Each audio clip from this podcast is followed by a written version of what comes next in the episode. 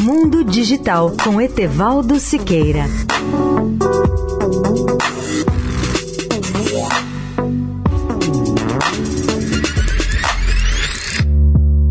Olá, ouvintes da Eldorado.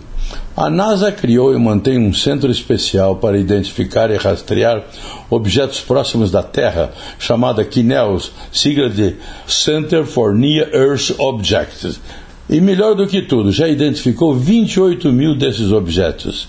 Esse centro rastreia os objetos que se aproximam da Terra, tais como asteroides e cometas, em especial para determinar se eles têm a possibilidade de ameaçar a Terra, a Lua ou nossos outros vizinhos cósmicos, segundo a website desse centro.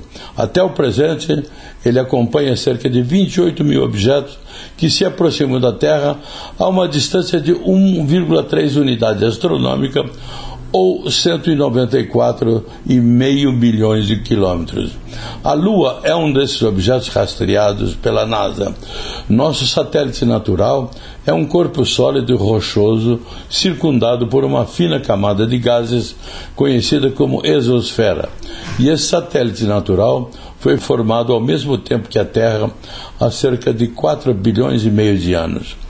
Grande número de hipóteses aceitas sugerem que a Lua emergiu de restos rochosos após um impacto gigantesco entre a jovem Terra e um pequeno protoplaneta, um objeto hipotético chamado Theia, segundo diz a NASA.